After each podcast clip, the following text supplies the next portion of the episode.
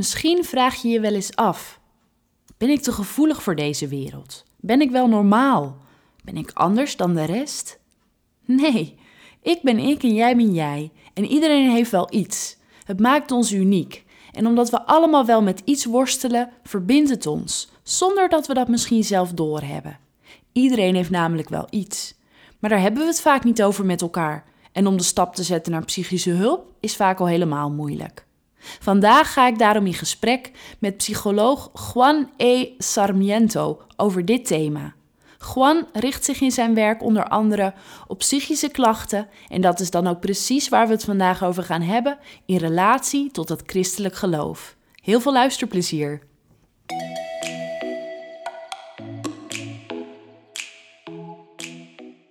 Mijn naam is Roosje de Vries en ik heb het verlangen om dicht bij God te leven en wil je graag inspireren om hetzelfde te doen.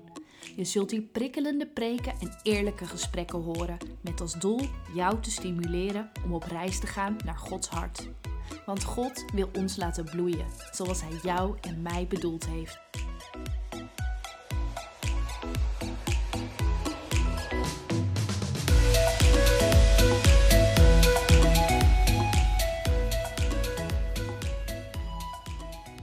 Ja, hier zit ik met Juan Sarmiento.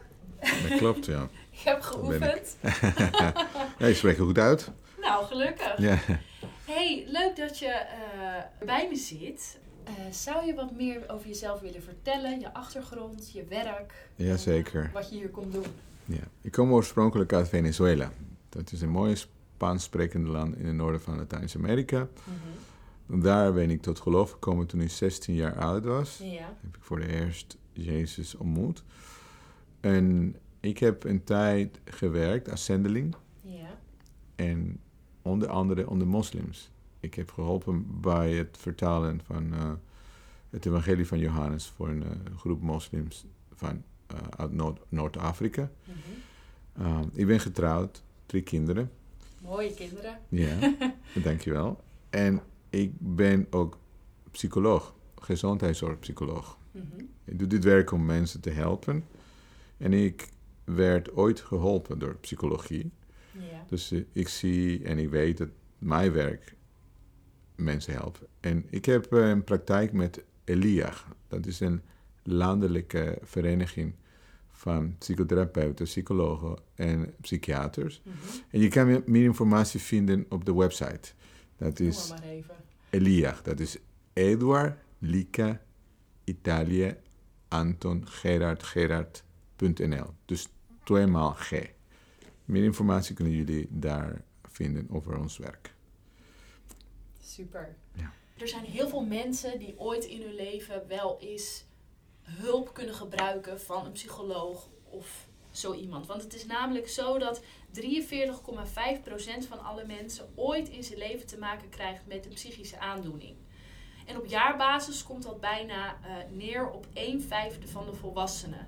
Dat is dus bijna 2 miljoen personen met een psychische stoornis. Ja. En dan vraag ik me af, als het zo vaak voorkomt, waarom heerst er dan toch nog een taboe over het uiten van onze moeilijkheden en twijfels? Kijk eens, als je dat vraagt, dan denk ik meteen aan emoties. Mm-hmm. Emoties bepalen heel veel van wat we doen. Ja. En soms hebben wij bepaalde emoties die wij niet durven te vertellen aan een ander. Ja. Wat maakt dat mensen dan moeilijk in jezelf kunnen zich inleven. Ja. En dan krijg je moeite met vertellen wat je voelt, hoe je in elkaar steekt of wat je zorg baart. En dan wat er gebeurt is dat mensen in onze cultuur steeds meer zich terug gaan trekken. Mm-hmm. En er zijn 2 voornamelijke redenen waarom mensen bij mij komen. Ja. Eén is het gevoel van eenzaamheid en verdriet. Ja. Dat zijn die mensen die heel vaak aan het verleden denken. Ik heb dit gedaan, had ik niet moeten doen. En ze lopen vast. Die eigenlijk gevangen zitten daarin. In het verleden, ja. En dat kan veroorzaakt zijn door wat we noemen zonde. Of verkeerde handelingen. Of het gevoel te hebben van ik heb iets fout gedaan. Ja. En ik geloof dat het vergeving van Jezus genoeg is om mensen een stapje verder te helpen. Mm-hmm. In dat gevoel van schuld. Ja. Aan de andere kant, als je helemaal ingewrikt zit in allerlei situaties die te maken hebben met je verleden, met je toekomst. Het is best lastig om dat te uitpluizen. Ja. Dus soms heb je de tijd nodig en een professional nodig om dat mee te helpen. Ja. Er zijn mensen die bij mij komen ook die te maken hebben met anxiety of angsten of spanningen. Mm-hmm. Dat zijn de mensen die heel gericht zijn naar de toekomst. Mensen die heel vaak bezig zijn van wat kan gebeuren. Ja. Dus angstig schiet op omdat je schiet allerlei scenario's die negatief zijn. Ja. En dat doen we vaak om controle te hebben, om voorspelbaarheid te hebben. En in Nederland zijn we expert. We hebben onze snelweg gepland tot 2060, als je ziet.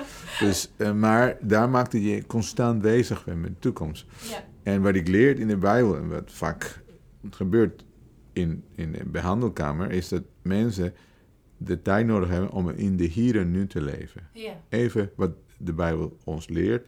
Kijk naar de vogels, kijk naar het veld en de bloemen.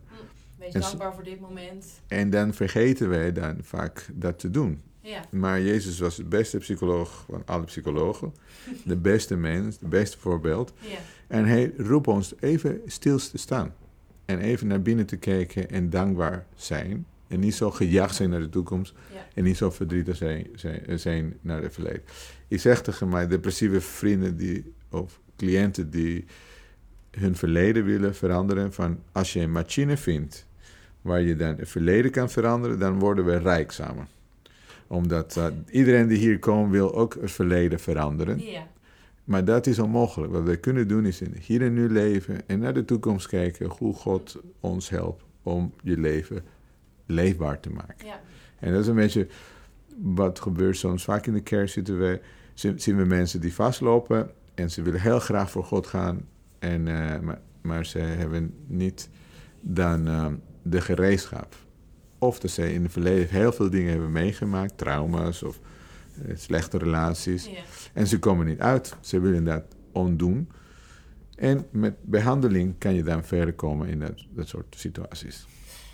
De vraag die er dan bij mij rijst, als ik dat dan hoor, is het dan dat we soms ook als christenen het moeilijk vinden om dus over ons verleden die vergeving en het genade van Jezus echt te ontvangen. Want als je dat natuurlijk 100% zou omarmen, zou denk ik ook al een heel groot deel van je psychische problemen eigenlijk wegvallen. Ja, zelfacceptatie. Dat is een van de dingen die vaak ik in de gesprekkamer sta te praten met mensen. Mm-hmm.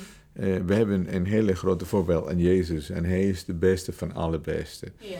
En als we ons vergelijken met hem, dan denken we, wanneer komen we daar? Dan kan je depressief van worden. Dan kan je ook gejaagd van worden. Dat de lat te hoog ligt, bedoel je? Ja. Maar, zoals ik jou vorige keer verteld heb, Dallas Willard vertelt dat genade is niet alleen voor de mensen die niet geloven, maar voor gelovigen. Dat op het moment dat je faalt, dat je tekort komt, dat je jezelf herinnert, maar ik ben onderweg. Ja. En ik word opgetild, ik word opgedragen. En het maakt niet uit. Mag erop staan nadat ik ben gevallen. Precies. Ja. Mozes is een beloofde land beloofd. Ja. Maar hij is niet binnengetrokken. Nee. Maar uiteindelijk wordt hij een vriend van God. Dus het was niet zozeer het doel zelf. Maar het was meer wat God in zijn leven aan het doen was. En soms vergeten we dat. Ja. Soms zijn we zo gefocust op naar het doel van God in ons leven te gaan dat wij vergeten dat wij een relatie met hem moeten bouwen. En genieten van de reis. Precies, en genieten van de reis, precies. Ja. Ja. Dus dat je kan bloeien dan. Pas mooi bij de podcast. Dat is inderdaad wel echt wat ik graag wil. En dat is ook de reden waarom ik dit doe inderdaad. Mm-hmm. Dat ik wil dat we vrijkomen, dat we bloeien. Dat we inderdaad in die vrijheid van de reis gaan genieten. Ja, ik vind het wel een hele mooie. Precies. En het is een voorrecht in mijn geval om mensen tegen gezelschappen. Het stukje trajecttherapie die ik meemaak in hun groei als mens. Mm-hmm. En dat is mooi om te zien. En natuurlijk zie je ook allerlei negatieve dingen in de keuken van mensen. Maar wie heeft een hele opgeruimde keuken? Dat is niet mogelijk. Iedereen heeft iets die mankeert in de keuken. Dus perfectie bestaat nu even niet. Nee. We lopen naar perfectie toe. Ja. Heb je zelf nu of in het verleden wel eens last gehad van persoonlijke uitdagingen op het vlak van psychologie, psychische klachten? Ja, Maar kijk eens, ik kom uit een land waar veel gebeurt nu. Mm-hmm. Maar ook, ik kom uit een gezin die uit elkaar is gerukt. Mijn ouders zijn gescheiden. Ik was op zoek naar mijn eigen identiteit. En ik kwam in de kerk. En iemand die mij hielp was een voorganger die kennis in de psychologie had. Mm-hmm. En hij is mijn grote voorbeeld. Hij heeft me ook begeleid in een aantal dingen. Ja. En dat heeft me wel een stuk geholpen. En ik moet ook erbij zeggen dat ik soms te vinden was in de achterbank van mijn kerk aan het bidden. Omdat ik kon niks begrijpen van het leven. En ik zat te huilen totdat ik in de slaap viel. Voor de aanwezigheid van de Heer. Van, hoe doe je dit? Mijn ouders zijn er niet. Ik was een jochie van 16. Want zijn je ouders overleden? Of? Nee, ze zijn gescheiden en iedereen ging een beetje voor zichzelf leven. Dus ik moet mijn eigen leven een beetje inrichten en runnen. En ik heb redding gevonden in Jezus. Maar het was niet een moment. Ik was niet de perfecte mens in één moment. Dus God heeft mensen van de kerk gebruikt die psychologie kennen. Ja. Maar ook zijn geest. Als ik mij herinner en aan ga denken, ik was, middags ging naar mijn werk huilen in de bank van de kerk om hem te zoeken. En ik zei, God, ik zie het niet zitten, hoe doe ik dit? Ik denk dat ik zelf depressief was, maar was mijn proces. Maar wat was het antwoord daarop? Zijn antwoord was, ik ben er. Misschien zie je me niet, maar ik ben er. En nu dat ik achteruit kan kijken, dan hij was er. Ik misschien voelde hem niet, maar hij was er. En hij was er met de activiteiten van de kerk. Hij was er met de goede mensen die mij advies gaven. Mensen die mij waarderen. Waar ik contact mee had. Yeah. Dus hij is altijd aanwezig. Maar soms in onze onvermogen om te begrijpen wat hij mee bezig is, voelen we ons verlaten. En wat mooi is dat Jezus heeft dat ervaring nog gehad. Wat bedoel je daarmee? In zijn slechte moment, we zijn net Pasen voorbij, het paasfeest. Hij vertelt de vader, waar bent u hier? Hij zegt, ik heb gezegd dat vader, mijn God, verlaten. Precies, dat wat hij zegt. Ja. En op dat moment ben ik zeker van ervan overtuigd dat de vader aanwezig was, maar hij kon hem niet voelen. Ja. En zo zie ik het ook. Okay. Op het moment van mijn leven heb ik God niet kunnen ervaren, maar achteraf, toen de opstanding uit moeilijke situaties kwam, dan zag ik zijn werking. Het was een kwestie van vertrouwen. Ja. Ja. En weten dat hij alles in handen heeft. Nou ja, en dat geeft ook wel, als je dat achteraf kan zien, geeft dat ook wel moed en vertrouwen voor de toekomst op volgende momenten, dat we hem niet zien en ervaren, dat we weten, maar toen wist ik ook dat u er was. Ja, precies. Dus dat bouwt denk ik wel vertrouwen op. Ja, en recentelijk heb ik ook een situatie meegemaakt waar ik heel boos ben geworden. En boosheid is een emotie die mij hier heeft ook ervaren. Jezus heeft ook de tafels in de tempel omgedraaid. Maar als ik even heel persoonlijk mag worden, wat was de situatie? Ik ga niet op detail in. Maar er was een situatie waar ik niet blij van word. Nee. Ik schaam me voor. Ja. Wat mooi is, dat ik zie dan de combinatie van de kerk die mij in zo'n situatie heeft gedragen, voor mij gebeden, met de betrokkenen ook gesproken. Dus de pastorele kant stapt in. Ja. En de situatie is minder nu, maar ik bleef nog met mijn boosheid. En wat ga ik doen? Ja. Ik ga ook naar een psychotherapeut om even een plek te geven. Waarom bleef ik zo boos? Waarom? Er zijn er dingen die nog mij zo lastig vallen. En ik weet ongeveer als psycholoog wat er over gaat, maar ik heb een behoefte ook om daarover te praten. Ja. En ik denk dat dingen die ik in het verleden heb meegemaakt, heb ik op dit moment ingehaald. En daar moet ik gewoon werk van maken. En ik schaam me niet voor. Mm-hmm. Ik denk dat ik in tegenstelling een betere therapeut zal worden als ik dan hulp kan krijgen. En ik geloof dat het psychologie helpt mensen. En het zou mij ook kunnen helpen. Nou ja, dat geloof ik ook wel. Daar heb ik het al eens over gehad in een andere aflevering. Van dat wij eigenlijk onze, om het even oneerbiedig te zeggen, onze shit ons ervaringsdeskundigen maken. Waardoor wij inderdaad mensen die hetzelfde ervaren veel beter kunnen begrijpen. En in jouw vak dan iemand waarschijnlijk veel beter kan helpen. Ja, je leeft je in de emoties van anderen die op jouw emoties lijken. En dat is precies wat God doet. Hij kan zich inleven in ons, omdat Jezus Christus heeft alle verleidingen doorgemaakt waar we doorheen gaan. Maar het verschil is dat hij heeft niet gezondigd. Nee. Maar hij heeft alles in zijn eigen huid ervaren. Ja. En dat is wat mooi is. Je staat nooit alleen. Nee. Hij heeft precies gevoel en heeft precies het idee van wat je aan het meemaken bent. En hij kan je optillen. Ja. En het mooier zou zijn dat je ook een gemeente vindt waar je ook geliefd je voelt, beschermd je voelt, gedragen je voelt. Ja. En als je dan door je moeilijke tijd heen ben gegaan, dat je dat ook kan doen voor andere mensen die misschien hetzelfde meemaken. Ja, ja. Dat is mooi, no? Ja. Van de christendom, dat jij ontvangt, maar je ook geroepen bent om te geven. Ja, je eigen verhaal gebruiken om iemand verder te helpen. Eigenlijk ook hetzelfde als wat je doet in je werk, een stukje meelopen en dat we dat ook met elkaar doen als broeders en zusters. Precies. Ja. En ik moet zeggen, dat het moet veilig zijn. En soms moet je niet openstellen met iedereen in de kerk. Maar wat zijn dan de voorwaarden die er moeten zijn dat het veilig is? Ja, ik zou je adviseren om eerst te zoeken naar mensen waar je dan naar opkeek. Ja. Dat je verder zijn in hun geestelijke reis. Precies. Ja. Mensen die je denkt, nou, ze betrouwbaar, die persoon heeft iets dat ik graag zou kunnen hebben. Ja. Die je mens benadert en zegt, nou, ik heb een probleem. Is er de mogelijkheid dat je dan met mij in gesprek kan komen. En dat je duidelijk maakt, dit is een probleem waar ik dan wil met jou bespreken en begeleiding krijgen. Maar ik wil ook dat dit in een privé manier wordt besproken en dat er niemand meer hiervan weet. Ja.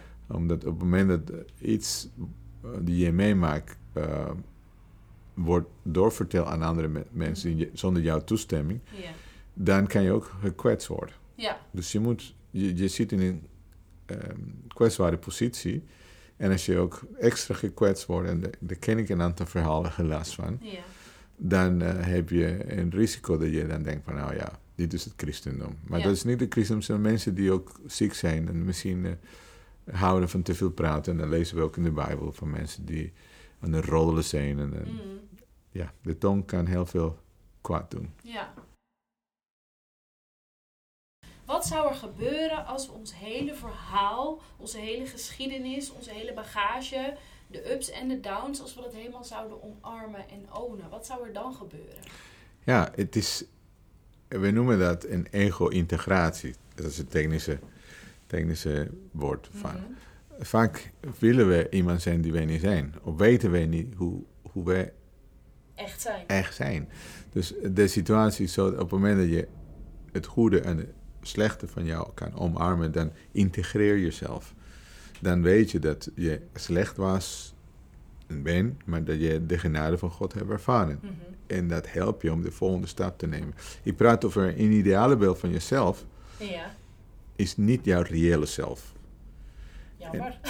Ja, je wil de perfecte moeder zijn bijvoorbeeld, maar je komt tegen situaties dat je misschien heel boos wordt op je kind en dan stel je dan je de vraag van, nou, ben ik een goede moeder? Yeah. Nou, dat is vaak wat we doen. We maken fouten. Daarom hebben we onszelf niet kunnen redden. Jezus heeft ons gered.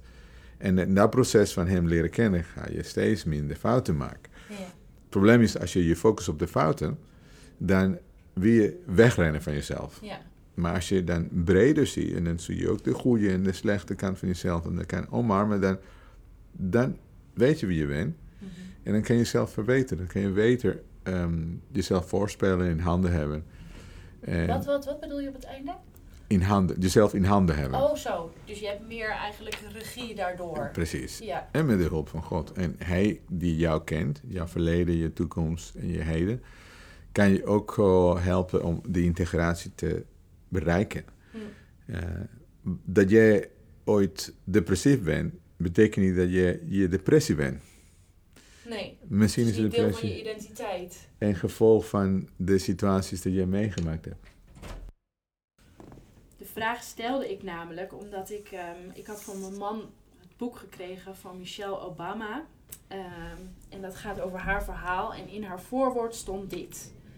Er zijn heel veel dingen die ik nog niet weet over Amerika. Over het leven en over de toekomst. Maar, ja, ik ken mezelf. Mijn vader Fraser, die leerde me hard te werken, vaak te lachen en me aan mijn woord te houden.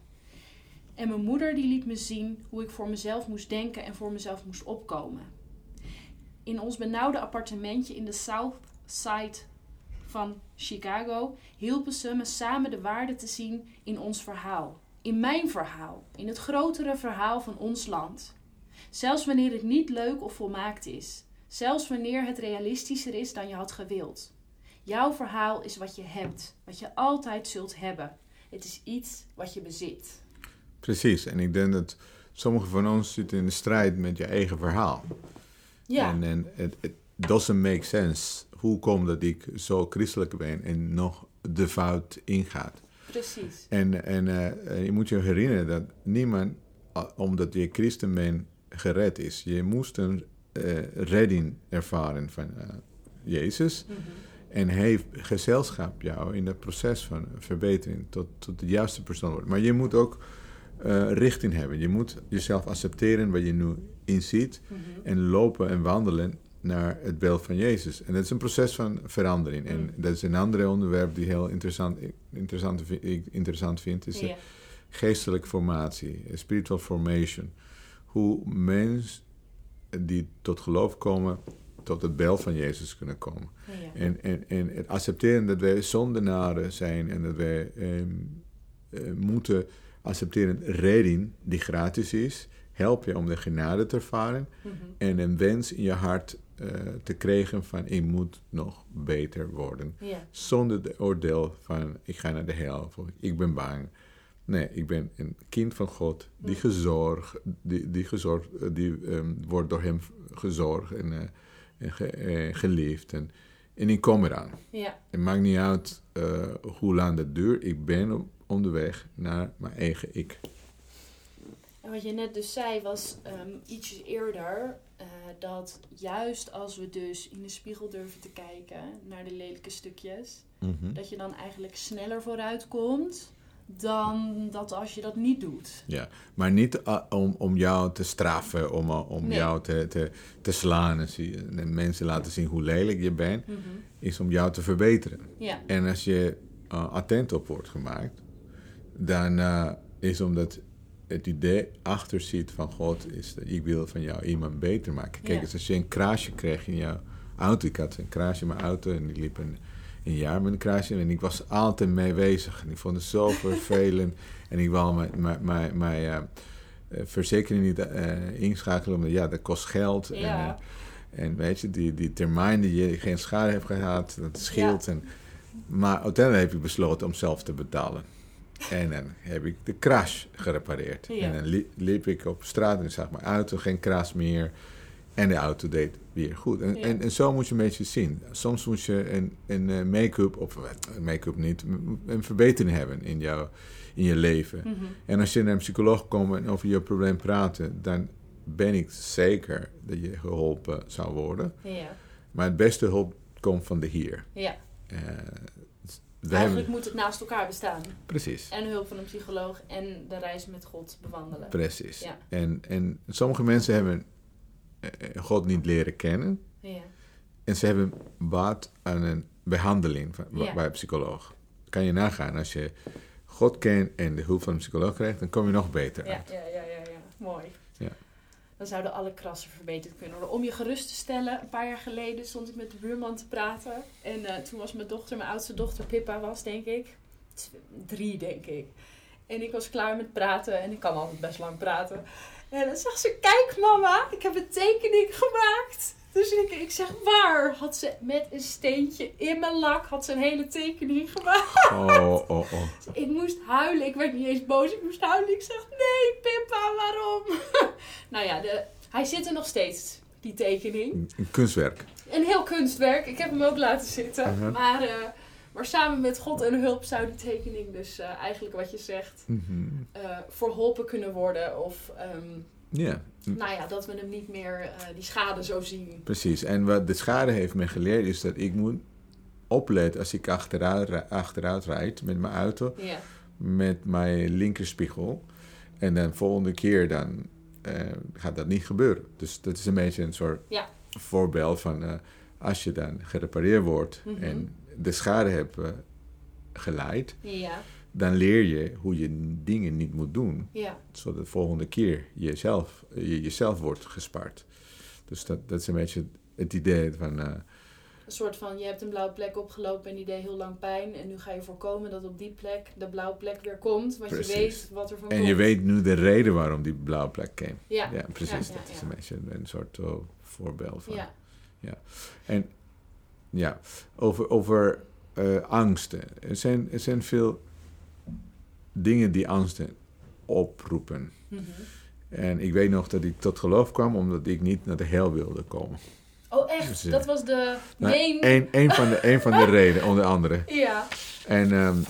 En dat heeft een goede invloed gehad in mij. Dus niet de angst, maar het besluit om dicht bij God te komen, omdat hij een redding bracht. Ja. Maar ik kon niet in die angst blijven leven. Ik bedoel, als je altijd onzeker bent dat God niet van jou houdt, dan is jouw geloof niet zo sterk. Nee. En niet heel veel waard dan. Precies. Ja. En het idee is dat angsten kunnen overwonnen worden. Als je angstig je voelt, mm-hmm. dan kan het woord van God je troosten en tot rust brengen. Mm. Precies hetzelfde met depressies. En depressies zijn momenten van dat je in een putje voelt. Mm-hmm. Je moet denken aan Jonas of Elijah, profeten in de Bijbel die ook heel verdrietig waren, maar God heeft dat allemaal gebruikt om een les te geven over wie hij was, over het leven. Dus als je angstig of verdrietig bent, wees niet ongerust. Daar gaan we allemaal doorheen. Ja. En je kent God, dus God kan je te hulp komen. Mm. Het is een emotie die je moet erkennen en iets van leren. Ja. En je komt eruit. Er is geen onopgeloste probleem geen probleem die God kan niet oplossen. Nee, maar ik denk wel dat het daarvoor nodig is om wel elke keer de waarheid tot jezelf te spreken, elke dag, als dan weer die emoties komen. Want dan merk ik aan mezelf dat ik dan soms denk, ja Heer, we gaan het samen doen. En dan denk je de volgende dag, oh nee, ik voel het niet. Ja. En dan moet ik het weer tot mezelf spreken. Ja. En dat is een beetje wat tricky is. Wij in onze kerken heel veel waarde toeschrijven aan onze emoties. In sommige kerken... Hoe bedoel je? Sommige kerken bijvoorbeeld moeten het goed voelen. En je moet kunnen springen en je moet kunnen emoties uiten. Ja.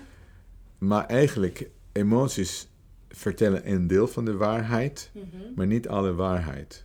Dus soms is de waarheid door emoties verkleurd. Ja. Dus emoties zijn belangrijk. Ja. En dat is vaak wat ik met mijn cliënten bespreek. Om een gevoel te hebben van hoe gaat het met mij? Hoe gaat het met de omgeving? Maar ze zijn niet per se de waarheid. Omdat het kan zijn dat je boos wordt. Mm-hmm.